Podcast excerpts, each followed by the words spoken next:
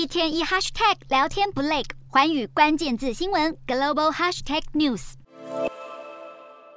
人手一杯啤酒来看世界杯足球赛，球迷们难免要来一杯。卖酒区涌入大批人潮，排队的队伍不断绵延，现场相当热闹。但在世界杯开踢前两天，国际足总在遭到卡达施压下，突然发家湾，宣布球场周边禁止卖酒后，砸下六千五百万英镑，相当于台币二十三点九亿赞助的啤酒商百威，损失不小。百威哀怨抛出堆成一座小山的啤酒照，还说赢的国家就能得到这些啤酒。现在还传出百威要求国际足总把下届世足赛的合约价砍掉四千万英镑，作为卡达世足赛禁酒令的补偿。不止如此，来到卡达看球赛住宿也被嫌到不行。卡达为世足赛打造宛如货柜屋的临时大型球迷村，让观众入住。从伊朗特别飞到卡达的球迷在这里住宿，一晚要花上四百美元，却让他抱怨连连。还有球迷花了将近十万台币预订三个礼拜的住宿，结果住了一个晚上就决定离开，因为价格太高，设备太阳春，冷气吵到像是战机起飞。转开水龙头流出的是棕色自来水，而来到球迷村的后方还堆满纸箱，宛如来到物流中心。卡达费尽心思，只是这住宿品质，难怪让花大钱入住的球迷抱怨，实在不划算。